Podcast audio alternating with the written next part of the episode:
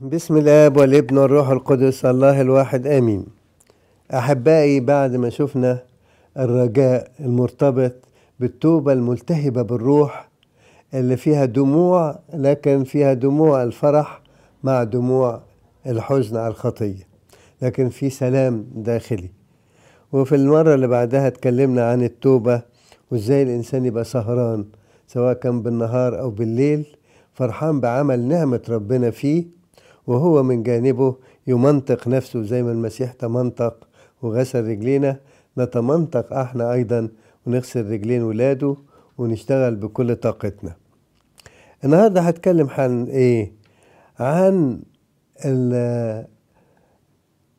الرجاء والحياة المقدسة.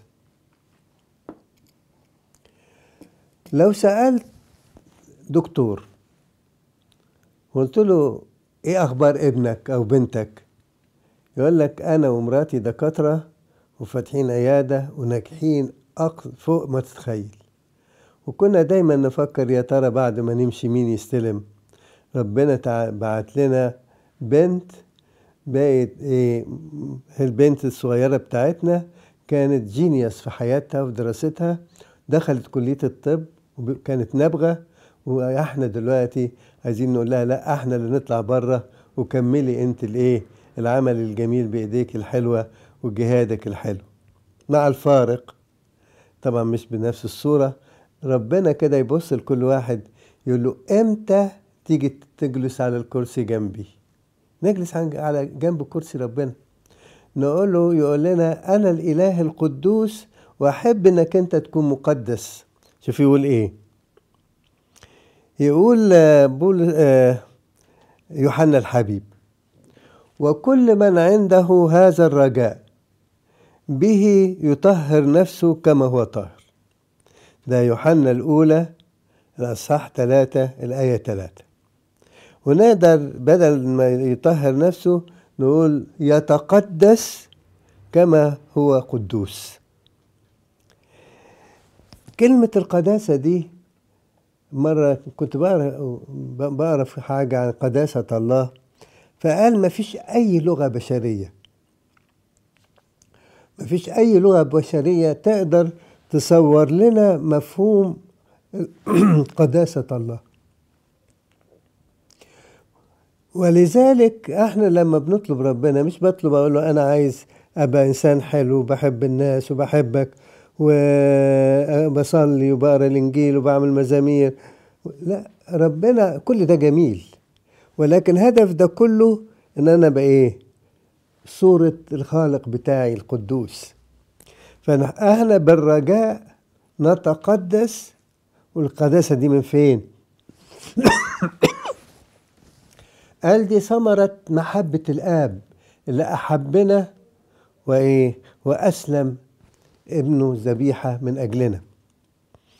والقداسة دي عمل كلمة الله اللي صلب من أجلنا وقدسنا وعمل الروح القدس اللي بيجددنا كل يوم ويقدس حياتنا. إذا أحبائي القداسة مش عبارة عن شوية صفات صغيرة لكن اللي يقول عنها بطرس الرسول في رسالته الأولى شركاء الطبيعة الإلهية إيه شركاء الطبيعة؟ أنا أبقى شريك في الطبيعة قال آه إزاي؟ قال أنا كنت إنسان متكبر حتى ولو كنت في المظهر وديع لكن جوايا في اعتداد بالذات فربنا إيه؟ يقول طب حبيبي أنا أنا الوديع أنا أسكب وداعتي عليك فالوداعة دي هي عطية من القدوس الوديع عشان أتقدس وأصير وديعا وديعا مثله. وهكذا في كل فضيلة من الفضائل. اوعى تفتكر إنك أنت شاطر في الفضائل. ما أسهل الفضائل اللي تطلعك السماء ما أسهل إن عدو الخير يستخدمها يوقعك يضيعك. كنت بقرأ قصة من حوالي أسبوع لراهب متوحد. وإنسان تقي جدا.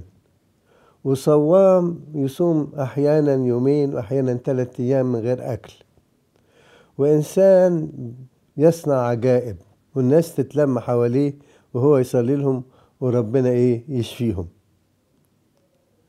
وبعدين في يوم من الأيام ظهر له الشيطان. وقال له أنا بعتني يسوع ليك لأنك أنت إنسان صوام وبتعرف الإنجيل وبتعمل مطنيات وبتحب ربنا وبتحب إيه وبتحب الناس وقعد إيه يمدح يمدح يمدح فيه. قال طب طلباتك إيه؟ قال له ربنا اختارك تبقى زي إيليا. قال له أنا أبقى زي إيليا. قال له آه. هو في صعبة حاجة صعبة على ربنا؟ قال له يعني أعمل إيه؟ قال له بص بص في البير دي اللي في الكبيرة دي اللي عميقة جدا وما تخافش ارمي نفسك وهيبعت لك مركبة تنزلك بهدوء وتطلعك من جديد. فأخينا جه في نص الليل وخدته بقى إيه حبقى زي إيليا ودخل في سقط في الكبرياء وبص كده في الايه في في البير الضخمة دي والعميقة جدا وقال ها أنا بقى زي إيليا مش هخاف. وراح رامي نفسه وقع اتكسر قعدوا يدوروا عليه مدة طويلة كام يوم ما لقيوش وفي الآخر لقيوه مرمي في قاع البير. يا دوب طلعوه بالعافية بعد أظن يوم أو ثلاثة أيام مات هذا الإنسان. آدي إنسان اتكل على فضائل بس إيه؟ وقع في الكبرياء. اذا لازم الفضائل اللي إحنا نعملها تكون مربوطة بعمل الله الدائم بروح الاتضاع والوداعة ودايما نطلب من ربنا إنه يعرفنا إن أي قوة وأي نعمة في حياتنا هي منه. شركاء الطبيعة الإلهية مش مجرد صانع عجائب. كثيرون هيقولوا في يوم الرب العظيم زي ما قال السيد المسيح. قال هيجوا ناس كتير يقول ألم نكن نتنبأ باسمك؟ ألم نكن نصنع عجائب وآيات باسمك؟ مش إحنا اللي قرينا الإنجيل كم مرة؟ مرة بسأل واحد في أمريكا مش راجل كبير في السن بقول له حبيبي بتعرف الإنجيل إزاي؟ وصلت لغاية فين؟ وده سؤال كنت دايما أقوله لما أزور أي حد. قال لي بص يا أبونا أنا ماشي بانتظام. خلصت العهد القديم عشرين مرة. وكنت بقراه بتمعن حافظ كل التواريخ الموجودة فيه وكل القصص كل الأحداث. أما العهد الجديد ما تحسبش. بدأ يسقط في الإيه؟ مش محتاج للإنجيل خلاص. حفظ الآيات وحفظ القصص وبقي إنسان بار وكويس. قلت له تعرف إن في واحد قرأ آية وقعد يقرأ فيها لمدة كام؟ قال لي كام؟ قلت له تقريبا أكتر من 80 سنة قال لي إيه؟ قلت له أكتر من 80 سنة قلت له ما خلصهاش قال لي إزاي؟ قلت له أنبا أنطونيوس وهو شاب صغير دخل الكنيسة ليه سمع الكلمة إن أردت أن تكون كاملا فبيع كل مالك ووزعه على الفقراء واحمل صليبك وتعالى اتبعني فقال له خلاص يا رب. طلع على طول من الكنيسة راح لأخته. قال لها بصي أنا هوزع مالي. قالت له يعني تسيبني لوحدي؟ قال أنت عايزة إيه؟ قالت تسلمني لبيت العذارة في إسكندرية. وقال لها آدي نصيبك خدي نصيبك. عايز تحطيه بيت العذارة انت حرة. عايز توزعي جزء للفقراء والغلابة والباقي لبيت العذارة دي حاجتك الخاصة. أنا ما بتدخلش. وهو أخذ اللي عنده وباعه وقال أنا هشتغل أي حاجة تمشيني. وبدأ يبيع. قعد يبيع في الحاجات بتاعته كام سنة؟ لغاية ما وصل سنه 105 سنة. وهو بيسلم الروح. بس كده قال له يا رب سامحني لأني ما بعتش كل حاجة. لأني ما بعتش أفكاري. ما بعتش إيه أعماقي الجوانية. في لسه حاجات أنا إيه كنت مش قادر أبيعها. أرجوك تسامحني وتديني التوبة حتى وأنا خارج طالع بره طالع عندك. إذا أحبائي أولاد الله يعيشوا كده من أجل القداسة اللي لا تنقطع. والجميل كل ما تدخل في الحياة مع ربنا تلاقي نفسك إيه عارف زي واحد كان عايش مثلا في بيت غلابة وطول النهار يلعب مثلا في الطين والوحل وغيره ويرجع. مامته تقول لي حبيبي وسخت هدومك. يقول لها ابدا أهي نظفها كده والطين لازق في هدومه لها ما فيهاش حاجة. ايديك وسخه حبيبي. يقول لها لا اهي شايفة؟ نظيفه ما فيهاش حاجة. لما مستوى البيت عالي شوية شوية وبدت تاخده في حتت وبدأ يشتري هدوم وغيره لو هو وماشي ما فيش لا تراب ولا طين نزل عليه ولا حاجة. مجرد يمكن حس إنه عرق ولا حاجة يبقى مش طايق هدومه عايز يرجع يحطها في الغسيل ولا عايز ألبس حاجة جديدة. يا ابني مش أنت لابس القميص ده الصبح؟ يقول لها مش طايقه.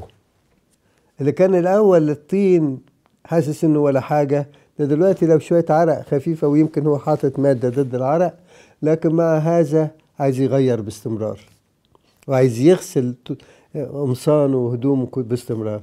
هو ده الإنسان المسيحي. في واحد يستكين ويقول لك الحمد أحسن من غيري. أحسن من زمان. ده أنا ياما عملت وخليت وسويت من الشرور. أشكر الله شال مني الشرور. طب وأخبارك إيه؟ أنا حمده كفاية على كده. لا مفيش كفاية على كده. طول ما أنت في الجسد كانت كلمة أبونا مخيل إبراهيم.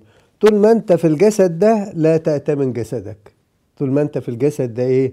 لا تأتمن جسدك.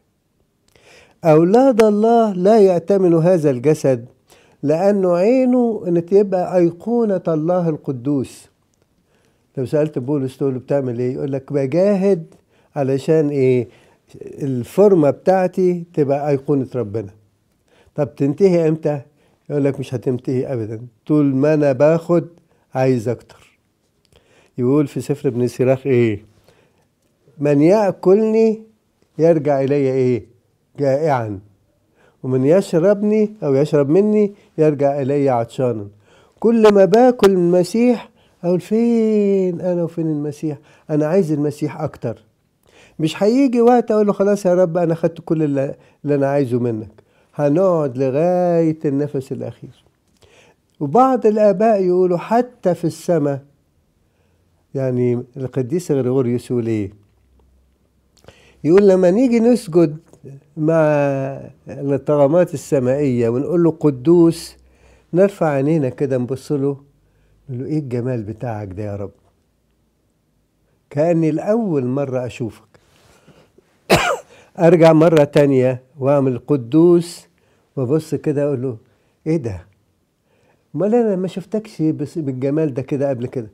كل ما بيقف قدام ربنا بيشتاق ويدرك أسرار جديدة إلى متى؟ إلى ما لا نهاية. عشان كده مش هيحصل ملل مش هيبقى الرؤية لربنا فيها بورنج الزهق. انك بتشوفه أكثر جمالا وبهاء مش هو اللي بيتغير.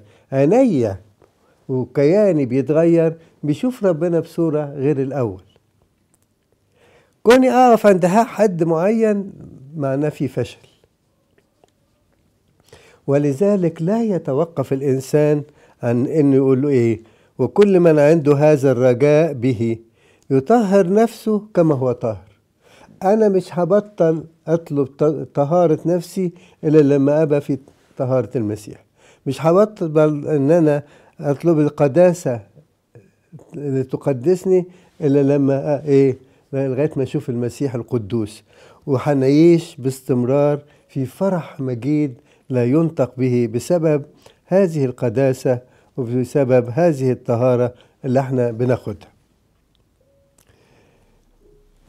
آخر حاجة النهاردة أقول إيه؟ إزاي أتمتع بهذه الطهارة؟ أو إزاي أتمتع بهذه القداسة؟ في رأي قاله أحد الآباء الحقيقة جميل بيقول كل ما بتتعامل كنت تتعامل مع ربنا من غير ما بتدرى يعني طبيعة جسدك ده ياخد جانب روحي. عشان كده في مناظرات يوحنا كاسيان يقسم المؤمنين إلى ثلاث أقسام ناس جسديين ناس طبيعيين ناس روحيين. الإنسان الجسدي الغرقان في الشهوة وال... وما بيشبعش منها. الإنسان الطبيعي يقول لك الحمد لله ماشي. لا بكذب ولا بشتم ولا بروح أعمل خطية وحشة. آه يعني كان شوية غضب بسيطة وبعد الغضب بنسى وببساطة مش عارف إيه ويبرر إيه؟ ضعفاته. التالت كل يوم يدوق عذوبة العمل الروحي وكأنه كل يوم بيتجلي كده الجسم بتاعه بيبقى إيه؟ بدل ما كان بيسيطر على النفس يبقى الجسم ده إيه فرحان بالنفس اللي بتخليه يصوم ويصلي ويسهر ويتعب ويجاهد وهو فرحان. أرجو أحبائي ربنا يرفعنا إن كنا جسديين أو طب حسب الطبيعة نحن نكون لنا القداسة الحقيقية بعمل الروح القدس فينا لكي نعيش دائما في نمو دائم بلا توقف. لإلهنا كل مجد وكرامة من الآن وإلى الأبد. آمين.